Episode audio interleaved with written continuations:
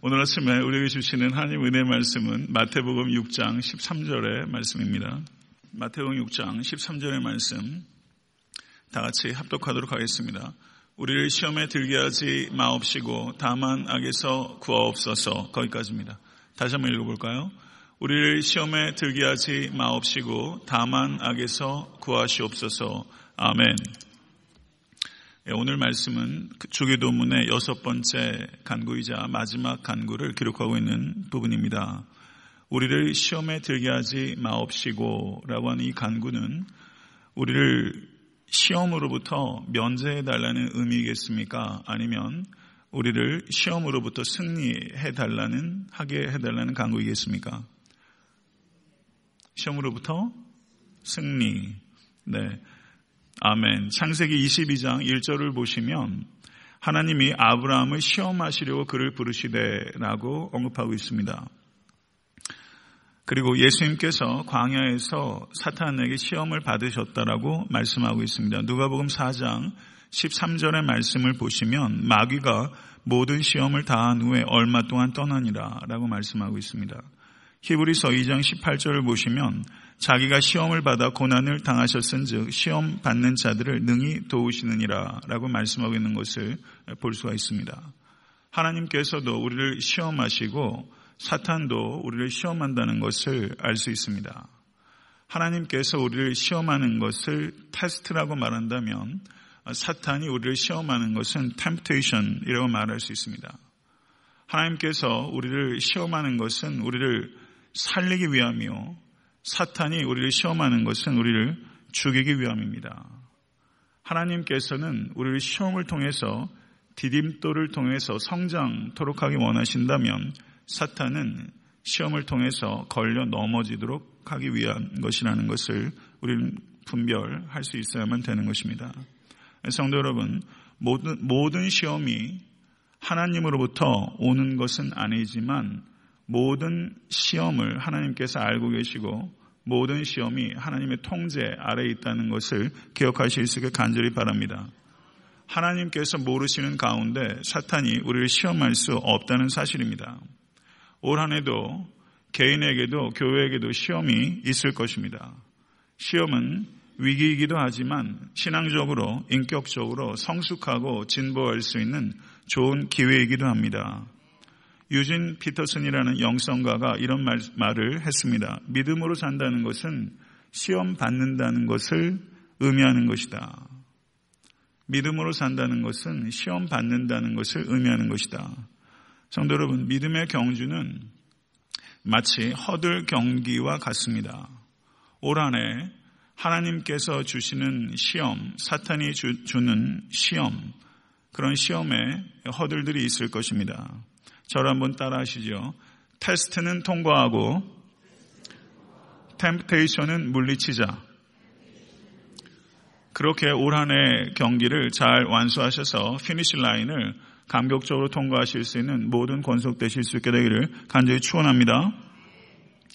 또 하나 간과해서는 안 되는 것은 나를 시험에 들게 하지 마옵시고 라고 기도하는 것이 아니라 우리를 시험에 들게 하지 마옵시고 라고 기도하고 있다는 것을 우리는 주목해야 됩니다. 공동체에 닥치는 시험이 있다는 뜻입니다. 그리고 시험을 이기기 위해서는 공동체의 중요성이 있고 공동체의 힘이 필요하다는 것을 우리에게 말씀하고 있는 것입니다. 혼자서는 시험을 이기기가 어렵습니다. 올 한 해 특별히 애틀란타 섬기는 교회가 중보하는 교회가 될 수 있게 되기를 간절히 소원합니다. 교회에 많은 사역들이 있습니다. 그 중에서 중보기도는 많은 사역들 가운데 있는 하나의 사역이 아니라 모든 사역들을 지탱하는 발전소와 같은 것입니다. 제 개인적으로는 이천십육 년도를 이렇게 기도회로 시작할 수 있게 돼서 참으로 감사합니다. 오늘 우리 청년이 기도했던 것처럼 이 기도의 불이 꺼지지 않고 기도 가운데 견고하게 서는 성도와 교회가 될 수 있게 되기를 간절히 소원합니다. 지금도 그리스도께서 하늘 보좌 위에서 우리를 위해서 중보하고 계십니다. 이 땅에서 그리스도인의 중보는 그리스도의 중보의 연장입니다. 그리스도를 닮기를 원하십니까? 그리스도를 닮기 원하시는 성도는 그리스도의 사역인 중보 기도를 해야 되는 것입니다. 중보 기도가 그리스도를 닮는 최선의 방법 가운데 하나라는 것을 기억하시고 중보의 자리에 계실 수 있는 모든 권속되실 수 있게 되기를 간절히 축원합니다. 많은 기도가 있습니다. 찬양과 감사의 기도를 제외하고 모든 기도 가운데 가장 순결한 기도는 중보 기도입니다. 왜냐하면 자신을 위해서 드리는 기도가 아니라 다른 사람을 위해서 드리는 기도입니다. 중보 기도는 순결한 기도입니다. 중보 기도를 드릴 때 우리의 내면이 순결해지고 하나님께서 그 기도를 기뻐하시고 들으시는 줄로 믿습니다. 그 뒤에 이어지는 기도의 내용은 다만 악에서 구하옵소서라는 기도로 이어지고 있습니다. 우리 번역을 보시면 개역 한글, 개역 개정, 표준 새 번역, 공동 번역, 우리말 번역 이와 같은 거의 모든 번역을 망라해서 악에서 구하옵소서라고 번역하고 있습니다. 그런데 영어 번역을 보시면 거의 대부분의 번역이 우리 번역과 비슷하게 번역하고 있습니다. Deliver us from evil. 악에서부터 구하시옵소서. 이렇게 번역하고 있는 번역들이 킹 제임스 번역, 이에스브이, 엔 이에스, 알 에스 브이 이렇게 Deliver us from evil 이렇게 번역하고 있습니다. 그런데 여기에서 악에서 구하옵소서라고 했을 때 악이라고 번역되고 있는 성경 언어가 포네론이라는 단어가 아니라 포네로스라는 단어가 사용되고 있습니다. 일반적으로 성경에서 악이라고 번역되고 있는 단어가 포네론이라는 중성명사인데 다만 악에서 구하옵소서라고 했을 때는 일반적인 단어가 아니라 포네로스라는 남성명사가 사용되고 있는 것입니다.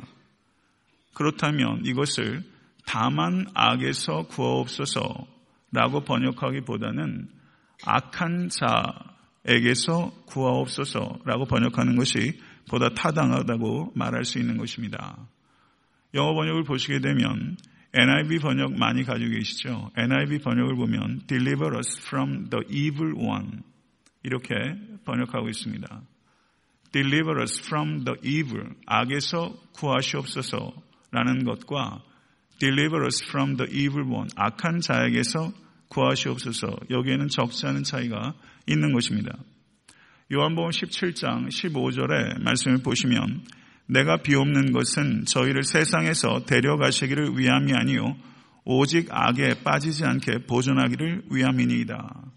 여기에서도 예수께서 기도하실 때 악에 빠지지 않게 라고 번역하고 있는 이 단어가 역시 주기도문에 나오는 것과 동일한 단어인 포네로스라는 단어가 사용되고 있습니다. 우리 번역에서는 개역 한글과 개역 개정에서 악이라고 번역되고 있습니다. 여러분의 성경에도 다 악이라고 번역되어 있어요. 그런데 표준 새 번역과 우리말 번역에서는 악한 자라고 번역하고 있습니다. 영어에서는 거의 대부분 evil이라고 번역되고 있지 않고 evil one이라고 번역되고 있습니다. 이 차이가 무엇인가 하면 예수님께서는 악한 사람이나 악한 환경에서부터 구하여 주옵소서라고 간구하라고 가르치셨다기보다는 악한 사람과 악한 환경의 배후에 있는 근원적인 원인인 악한 자로부터 구하여 주옵소서라고 기도하라고 말씀하신 것입니다. 그 악한 자라는 것은 공중 권세 잡은 자인 것입니다. 성도 여러분, 중생하셨습니까? 중생하신 성도는 영적 전쟁으로 소환받은 그리스도의 군사입니다. 우리가 예수를 믿게 됐다는 것은 안락한 삶을 시작되었다라는 것을 가리키는 것이 아니라 우리가 영적 전쟁 가운데 돌입했다라는 사실을 우리에게 의미하는 것입니다. 성도 여러분, 우리가 중생하였기 때문에 받는 공격이 있다는 것을 항상 염두에 두실 수 있게 간절히 바랍니다. 올 한 해도 영적으로 깨어 있으려면 있을수록 영적 공격을 매우 심하게 받게 될 것입니다. 성도 여러분, 이 세상에서 가장 중요한 전쟁은 영적 전쟁입니다. 가장 위대한 전쟁은 영적 전쟁입니다. 이 위대한 전쟁 가운데 여러분과 제가 소환되었다는 것을 기억하실 수 있게 되기를 간절히 바랍니다.